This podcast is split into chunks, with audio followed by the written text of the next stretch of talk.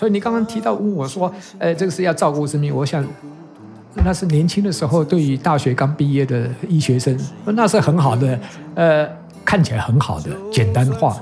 但是你对于像我们这种干了三十几年的护医生，你如果再跟他讲说我们是爱护生命，但是我们在临床所看到我们刚刚描述的各种的状况，嗯，有时候是不可忍受的生命啊，就是我也不愿意处在那样的状况啊。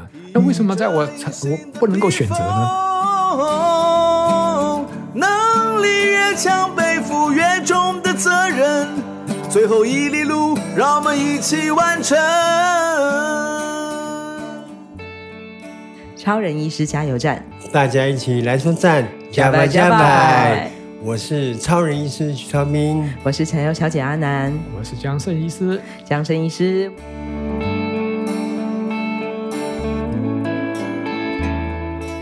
今天要讨论的是病房。为什么讲到病房？其实我们人生吧，哈，两位又是医生，应该早就知道，我们人出生到结束。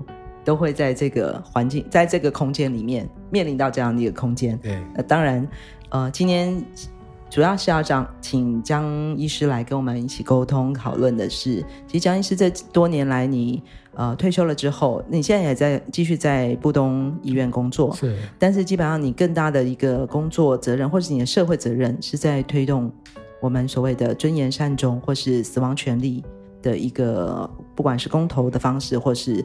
台湾在法律上面面对这一个议题的倡议，嗯哼，嗯，所以今年也是希望江医师来跟我们来讨论一下，为什么在这么多这几年来，你在这个面临这个题议题上，你会特别的想要跟大众、跟我们台湾社会沟通？因为以前我是负责台北马偕医院医学教育的部门的一个呃组长嘛，哈，所以当时马偕医院的医学伦理教育跟啊、呃，是是我必须要负责，因为业务的关系，所以我必须这里面有法律的部分，有医学伦理的部分，所以我就因为职务关系，我必须去去读呃医院机构，还有整个的所有有关于医学伦理的事情。嗯，那这些里面，在我刚刚讲的这些双簧，就是生命的从摇篮到坟墓。嗯，那摇篮这个要不要生育，还是包括妇女运动、女权主义，然后到各。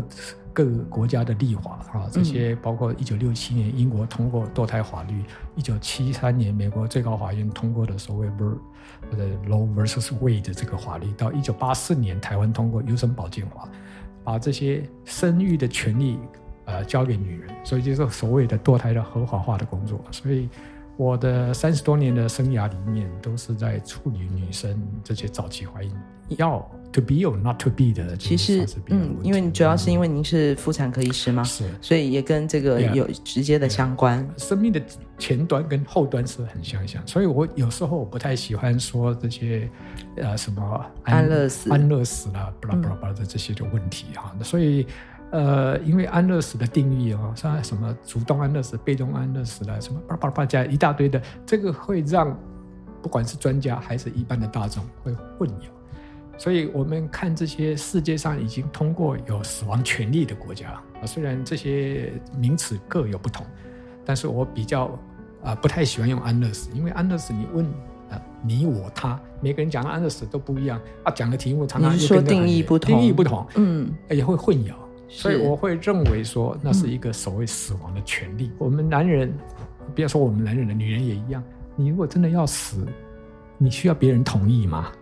这是一个问题，除非你失去了能力，当然我们有知道失去能力的时候，那当然是属于病人自主化的情况，啊，不然属于安宁缓和条例这些台湾规范这个死亡、这生命临终的法律，这只有现在目前两个法律嘛，啊，就是两千年的安宁缓和条例，还有啊这个二零一六年通过、二零一九年实行的这个病人自主法，这两个法律各有时代背景，但是这都是仿照美国的。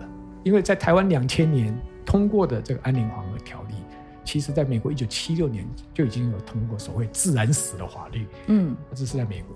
那美美国的话是一九九零年代通过病人自主法，我们台湾是差的，所以这个社会的之间的差差了二十年呢，趋势。对，嗯、所以有时候是是这样，所以我比较喜欢说这是一个人的权利，但是问题就是我们现在没有，也不知道出路，所以你可以在社会上看到的，到最后因为无法忍受的疾病、痛苦的疾病，所以董事长、总经理也是要跳楼自杀，那有些就要上吊自杀，有些是父亲杀死小孩。母亲杀死小孩，或者是照顾者先生照杀死太太，或者太太杀死。嗯嗯，也是这很多的长照的悲剧。是，嗯、所以这些的问题反映的，当你社会用了很大的阻隔的时候，嗯，也不可以。我们都是医生，我们在临床上所看到的很多的事是这样的情况。所以死亡的议题，其实当然，我想两位医师应该是。从一开始就是最早就能够就就是接触面对这个议题的，是啊的专业人员。超人医师你，你你自己的看法呢？其实因为我在急诊就经常会面临死亡这件事情啊，很多病人在在我手中过世，或者送进去医医住院没多久就是过世，这个是轻松平常的一次。急诊室其实是最直接第一线看到生死关键的这个画面。我有比较深刻的两个个案，是第一个是。是有一次我，因为我们精神科医生也要去各科去学习，嗯，各科的技术啊，所以有一次我轮到加护病房，嗯，那加护病有一个呼吸衰竭的病人，已经插了管子，是那次那天晚上刚好我值班，然后那天晚上我他连续七次心跳停止，嗯，我帮他做 CPR，帮他打药，据说成功救回来哦。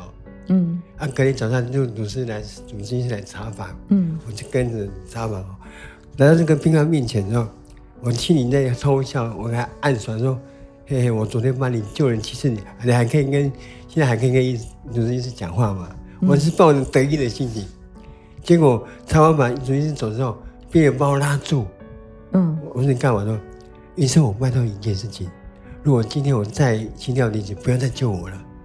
或者只是受罪，我很累了，我想要离开了。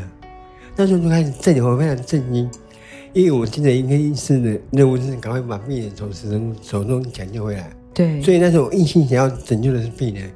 可是有那时候，我那这个病人跟我讲的话，我开始仔仔细想，如果换做我病人，都已经已经没有活下去的欲望或是期望的时候，嗯，我是不是有跟这个病人一样，就选择走上死亡？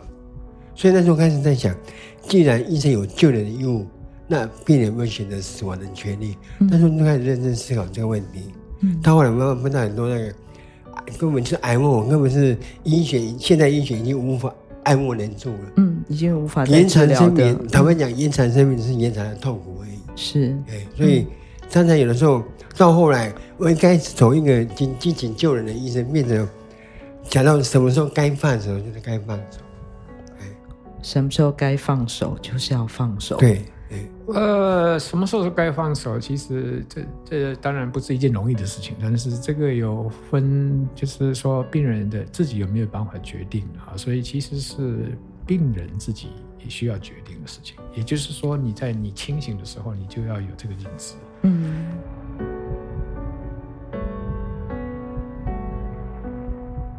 这个当然不容易，因为每个状况、死亡的状况千百种，你不知道你在最后时候，但是你必须要跟你最亲爱的人，嗯，同样那就是要有法律的定义，嗯，啊，我们指医生呢是最怕违法的，所以呢，通常就是听法律的定义，跟同居啦，跟什么关系都没有用，所以另外，除非你有事先的有律师要到场去替你伸张，不然这种其实是非常困难的，嗯嗯，以跟。呃，徐医师类似的经验，就是我在早期的时候当实习医生的时候，在内科加护病房，能够回去的过年的除夕能够回家都回家了，那些留着的都是末期癌症，但是呢，每个都是又瘦又弱，四十几公斤。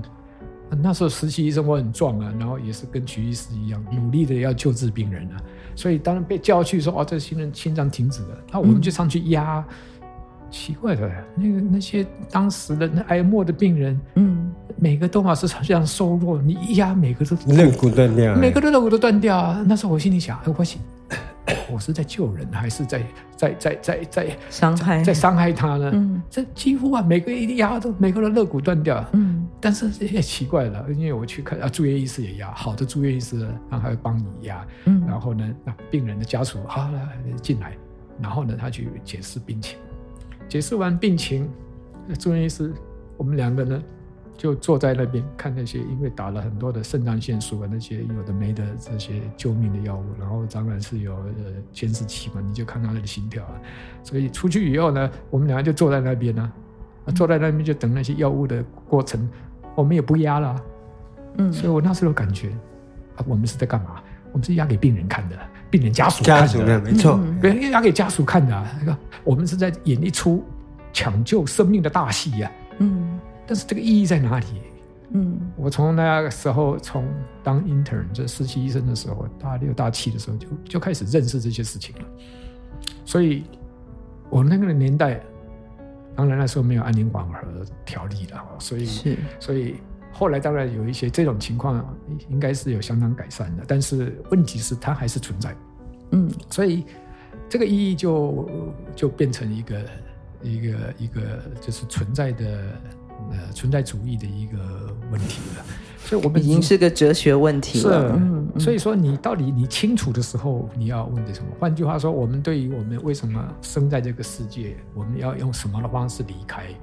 我们在我们还能够，尤其像我们现在都头脑清楚的时候，我们必须要先预做准备。嗯，也要告诉你亲爱的人，嗯，做所谓的所谓替代的。嗯，预立遗嘱或是什么，这当然又是一个复杂的问题。嗯，身为自己是医学人员啊，医师人员，然后嗯，可是面对这个安乐死这个议题，你你们碰到了你们的病患，跟你实际在临床上的经验，回到你自己身上人生的选择，对，你会做什么样的选择？你会怎么认定这样的一个事情？其实这个东西其实见仁见智，呃，按赞成的法律都有它充足的理由，而且。没有人说那个一定对，那个一定错，没有绝对的对错，是很多的灰色地带。就是医学伦理很多这种，你无真正的无法用人的智慧去判断对还是错。嗯，哎，我听过一个笑话，你 有那个有个精神病人，嗯，他准备要自杀，就你赶紧到现场，为了防止病人自杀，警员用枪把他打死，这很奇怪吧？嗯，对不对？为了防止他自杀，只好用枪把他打死。嗯，结果同样都是他死掉，结果反而自杀不不不被认同，结果警员用枪打死反而是正确的。这不是笑话哦，这是一个很讽刺的一个状况。所以我我记得我曾经在奇美的时候问过一个病人，是在奇美的时候受来的，呃，死刑犯，他已经判死刑了。对对，后来在急救，其实在救人当下，我说急救，对。那就麻烦你人转过来送过来嘛。嗯，我那就说，我那我救他是干嘛？救他是为了接受死刑吗？嗯，所以那时候我就真的说，我到底要不要很认真的救他？哇，好冲突！我我把他救活了，救我是为了让他接受死刑。嗯，所以像这种东西，你真的是无法用一般人的智智慧去判断到底什么是对的，什么是错的。嗯，其实连我们自己医生也会迷茫。嗯，所以其实他需要更多的讨论。我自己本身的亲身经历是，我的外婆跟我爸爸是死亡诊断是我开我自己写的。你亲自开的死亡诊断书？因为外婆在十二十一年前的一个秋天早晨，你在病床走，嗯，啊，送到卫生所帮他急救，嗯，急救三十分钟。其实我我已经不，我本来就不想要，其实我本来就不要，我觉得外婆已经九十几岁了，应该不用这样，嗯嗯，可是。我们还是象征性做一些，这是规定的吗？我觉得那你如除非他已经有签什么哦，因为当时还没有签这样子的，所以我们还是帮他做。嗯、到后来我我真的不忍心哈，停止，我到医院也停止，嗯，就安心让他走。嗯，嗯我父亲也是在医院的时候急跳病房，那时候已经加护病房了，欸、嗯，那时候是木也是到木东去嘛，在部东，刚好那主治医生跟我是好朋友，是。那后来有那一天我去看他，我跟爸爸、妈妈说：“妈妈你辛苦了，嗯，你可以放心走了，嗯。”我就跟我的那个医师朋友说：“可以了，麻药我停止，嗯。”然后就爸爸就走了。所以等于送到加护病房的时候，其实他的状态已经是问题了。其实我跟他我知道，我那跟他讲话的时候，我看到我爸爸流眼泪。当然，这个流泪到底有没有意义，我不知道。但是我觉得，我爸爸你放心的走了。嗯嗯。所以这两个人的死亡真的是我开的。嗯嗯。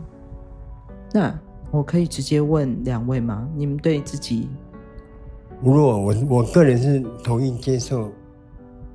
呃，我们讲安乐说是说，如果你可以选择的话，对，如果可以选择的话，如果到了有一天，到了有一天我已经到。已经现在已经无法治愈的状态，嗯，然后我已经无法自理生活，我宁愿选择就这样子走了，嗯，所以你是同意的，是，嗯，同不同意这个还有外观的环境是有客观跟主观的，所以他谈的是主观的感受了，所以。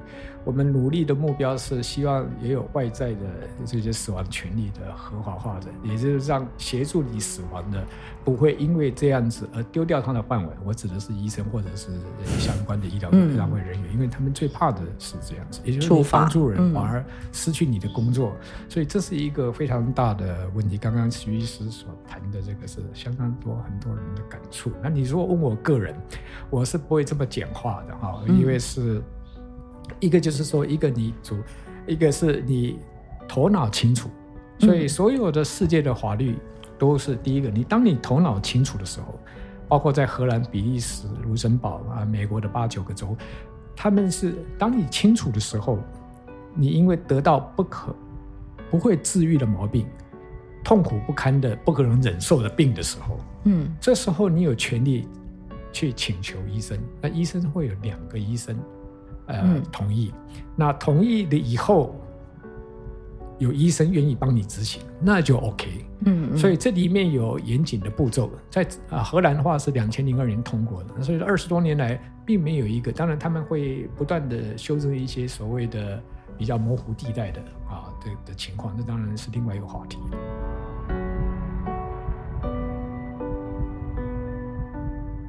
那那这些都有检讨，因为他们。每五年都会在世界最好的杂志，就是呃《新英格兰杂志》发表这些五年来的统计的报告跟最新的趋势，这样子告诉我。所以它是一个严谨的步骤。我想没有任何一个医生会为了帮助一个病人死亡而丢掉自己的，除非那是运动者。这当然有，美国有一个医生，澳洲有一个医生 Philip 啊，美国也有一个医生。美国那个医生更惨，因为他被关进去了啊。所以，但是他是英雄，在我们看来，在我看来，他是英雄，他是为了。他的理念去协助病人的，所以这个在我们医界都有这样的人。当然，他们他们都被吊销执照。所以在我看来，这个就是新的，在我们台湾其实也是一样。我是没有那么勇敢的，不过我赞成这样的理念。所以你问我个人的话，我会分两个情况，一个就是我清醒的时候，很多哎这些就是我记得傅达仁好了，傅达仁的儿子问我。或者啊不问我，就是说他的就是那些支持的团体嘛，他后来呃成立的团体，他就问我，我是他们的顾问。他说傅达人说他那个不是自杀，哦啊是什么啊呃呃呃说蒋医生那到底是不是自杀？我说你说呢？他拿着一杯医生开给他的去瑞士，然后自己喝下，喝下以后两三分钟，嗯，就断气了，不能呼吸了，嗯，你觉得呢？徐医师，这算不算自杀？有没有人逼他？没有啊，嗯，他自己喝下去了，那是那算不算是自杀？那为什么他自己讲在电视访问就说：“我这不是自杀，我这巴拉巴拉巴拉讲一大堆。”所以某种程度，自杀这个字眼是一这个 stigma，是一个被污名化的事情。污名化呢？你如果把自杀有一本书，有一个英国诗人，在一九呃台湾也有叫做这是自杀的人文研究。他用这本书都在谈论自杀为什么会变成污名化，这当然是从基督教的概念啊，他教会我们就先不谈这个复杂的哲学性的问题。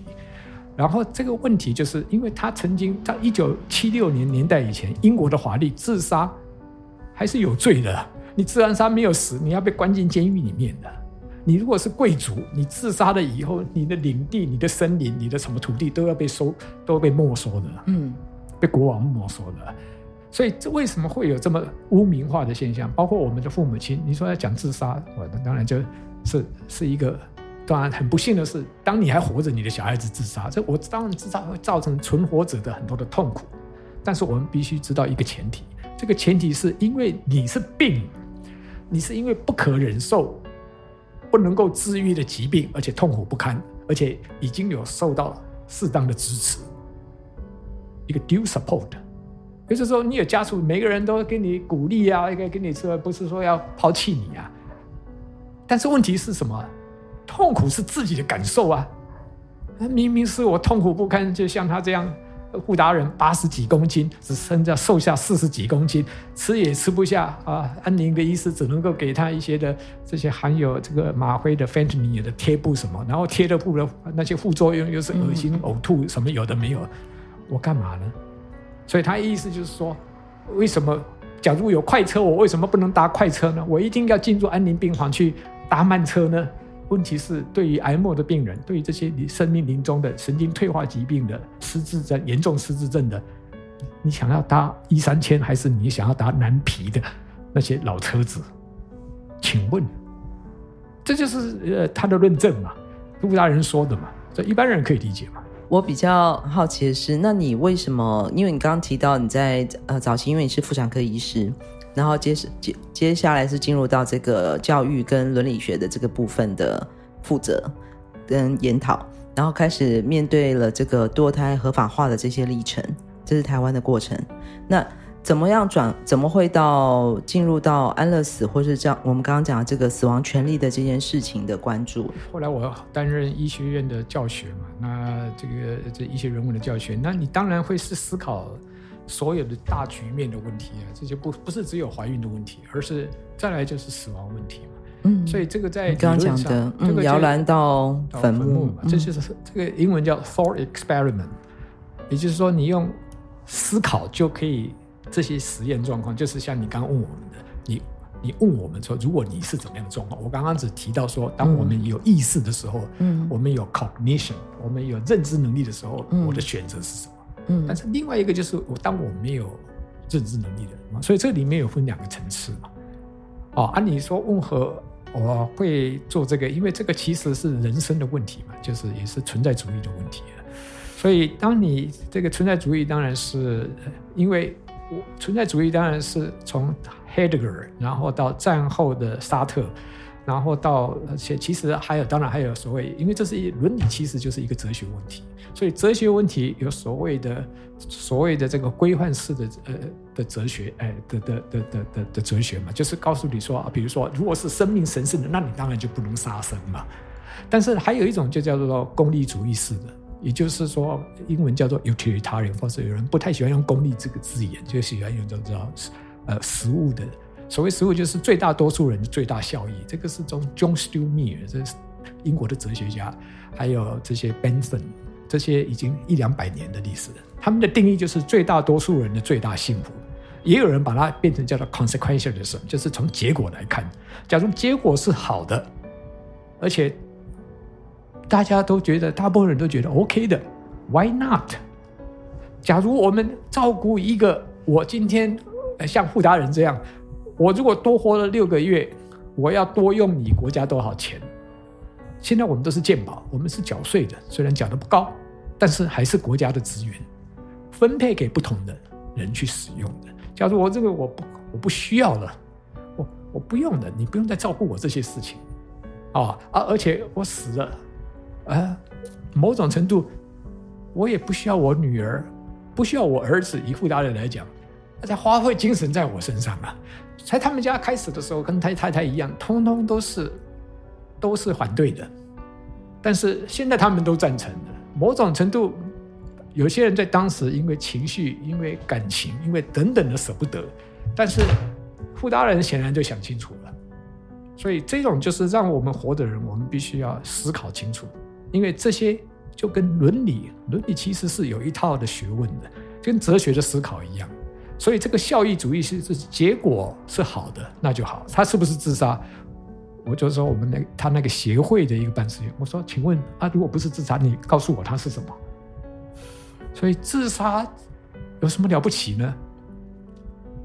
自杀自杀会被污名化，所以我们现在就一大堆了。现在虽然没有用法律来说自杀是违法的，你要充公，你要什么，你要财产要没收，没有了。但是问题就是各个广告一旦有人自杀，它就下面就有一个广告，就像那个一九九九啊，对，自杀不是解决问题的办法，就跟抽烟一样。啊，抽烟就危害健康嘛，呃，就是给你一些警语。哎，为为什么江医师你在我们的节目里面总会引起我们的警语必须要不断的出现呢？对呀，因为你一直在挑战很多社会大众禁忌的问题，哎，没有错啊。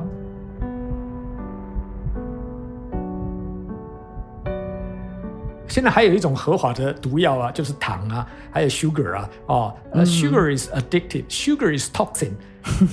糖也是毒药，糖也会。应该也要有警语，应该要有警语啊！但是问题是什么？因为他们太庞大了，我我们也对他也没有戒心了。其实他到了我们的 function MRI，到我们的头脑袋里面，那些那些回馈的系统，那些满足的系统，跟烟、跟吗啡都一样，包括我们的性行为都一样。他给我们的 reward，这看起来都是不一样的行动，到了脑袋其实都一样。把它送进 F 方区 MRI，那个闪亮的点都一样。好，江医师，我曾经听过你讲过一个故事，也是你亲身的经历，应该也是呃癌末的病人，在后期的时候，他不断的需要靠吗啡来止痛，嗯、但是医师呃别的医师的意见就是说不能给他太多了，嗯、会怕他上瘾。这个是我在实习的医生的时候，我只有、嗯、你知道。我有一个三十几岁的癌末的病人，当时是在淡水的癌症病房。嗯啊，他的护理都不太喜欢他，因为他不好睡，因为他已经这子宫颈癌三十多岁而已啊，所以也他是某种程度他是去卖春的，因为当年台湾很多女生家庭不幸，然后到。就是贫穷，然后到日本去赚取这个所谓卖春的钱嘛，嗯、啊，所以很早就得了一些病啊，子宫颈癌到三十多岁还不到四十岁就已经是癌末了，嗯、所以他在。脊椎里面遗传到脊椎啊，就转移到脊椎，所以很痛啊。嗯，那所以要这个那时候我当然年轻啊，哈啊，我其实那也不是我的病人啊，我只是奉命，因为要医嘱啊，只有医生能够写那个改那个医嘱干什么？有没有那些所谓 PRN 的医嘱啊？嗯、所以诶，半夜把我叫醒啊，啊，我会看一看，然后我说那就他给他打，但是呢，那护士护士就说，嗯，不行，他们上面还有一个就是多少剂量以后就不能再打，啊，为什么？我说为什么？他说怕上瘾，我那时候我就那种上瘾，他不能打。那半夜叫醒我一个实习医师，我能干什么？那我就跑去病人的啊，去问问看看他到底是什么情形。他就呃一次问两次问，这个病人就人跟人会有感情的啊，讲一讲话好像也有效，他好像也就不会再吵闹，说要要要。你等于在陪伴他了，某种程度是这样子啊。嗯、啊，所以那个病人我就是这样子的做法啊啊，但是我就。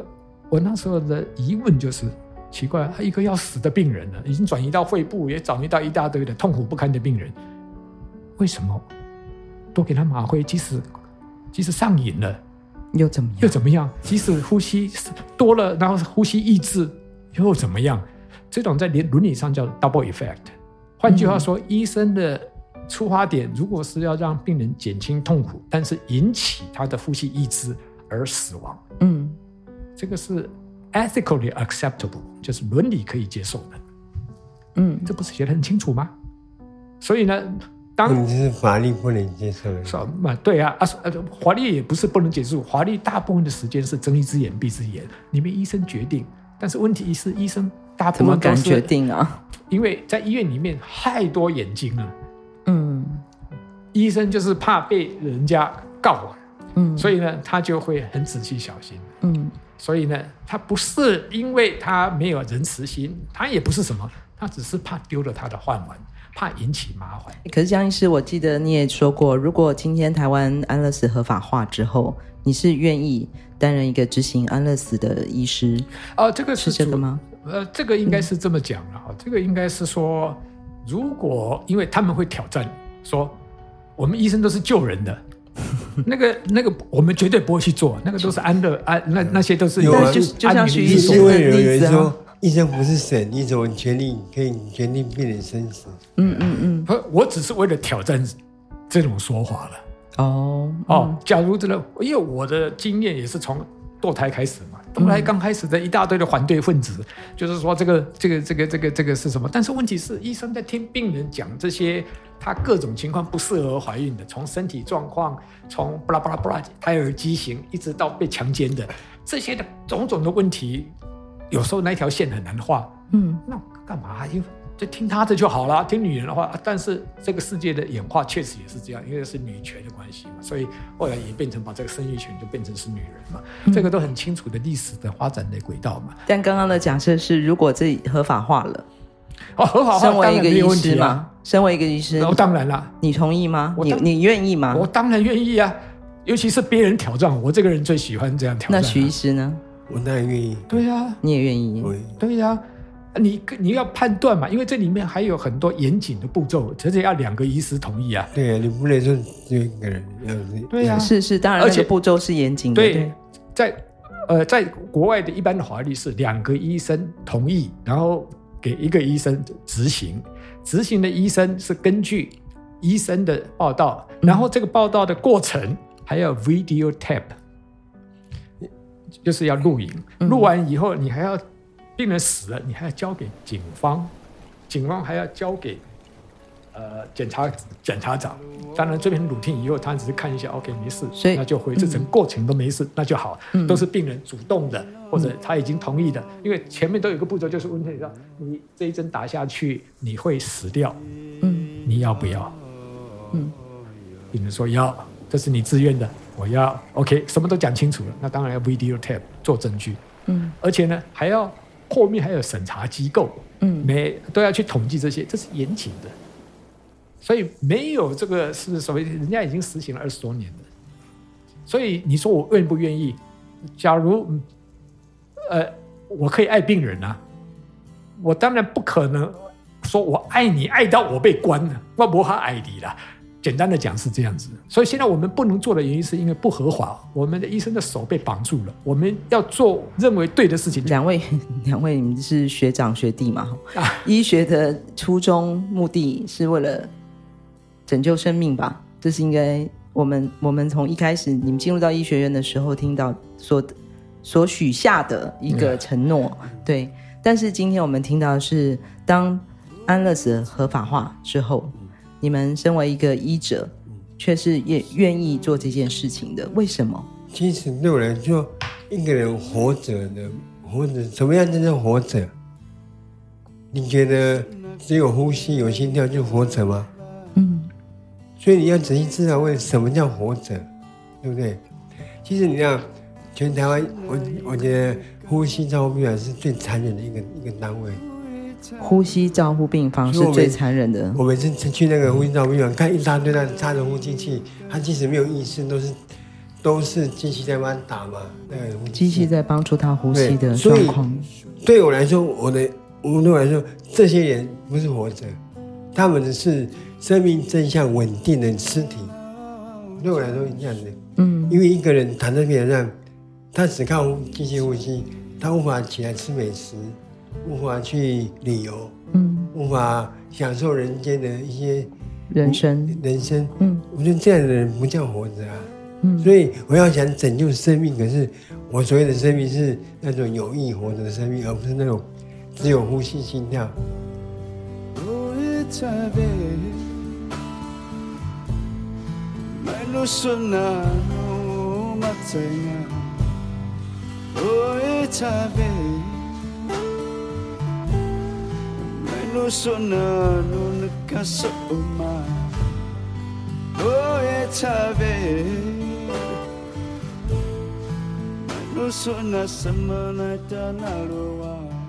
有时候医学跟所有的世界的事情是一样，简单化比较好说。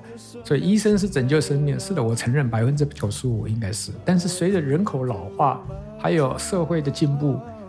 所谓进步，当然有时候意味着退步了，车祸啦、植物人啦、巴拉巴拉巴拉这些一大堆的现代疾病啊，还有老年的这个问题。嗯、所以他刚刚讲的这些 RCW 这些呃呼吸照护病房的一些事情，这个是当然啊，还有涉及到有很多匪夷所思的事情，是为了要领台湾的保险制度啦。有些人就是、嗯、呃退伍的军人啊，或者是八趴的啊，为了要保持这些，当然你就把它这所谓俗话讲的养白菜，你只要他还心跳还在，你就每个月可以拿多少钱这样子。那家属是为了是这样子，那又是这是复杂的呃各种种种种的状况。所以你刚刚提到问我说，呃，这个是要照顾生命，我想。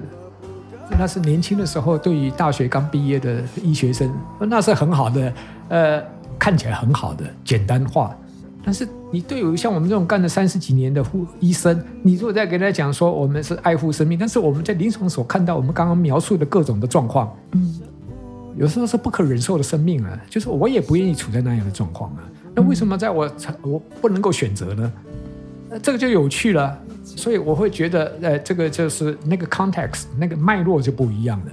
今天我们讲的说，我们是拯救生命，但是如果拯救的是一个生不如死的，嗯，是一个痛苦不堪的，是一个巴拉巴拉巴拉巴拉，我呃临床上面生命，我们都可以了解。可不可以举千百个例子，是这样的生命，你要不要选项？我们只要选一百个题目，说这样的情况，正常这样情况下，你觉得你要活着吗？让你去选。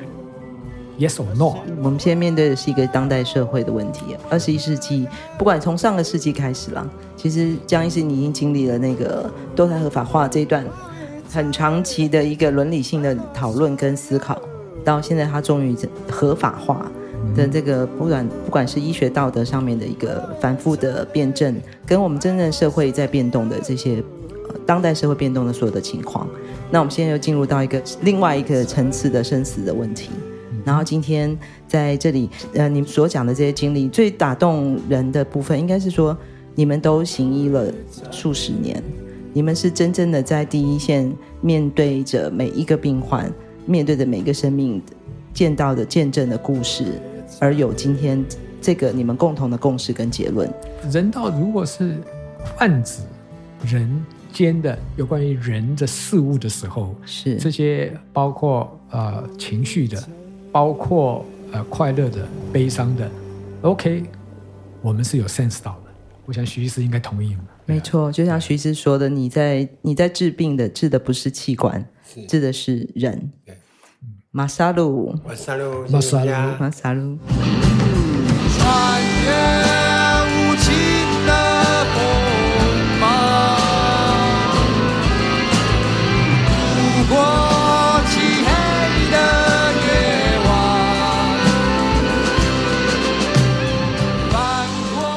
屏东到台东这条南回公路上，有一间超人医师加油站，二十四小时不打烊。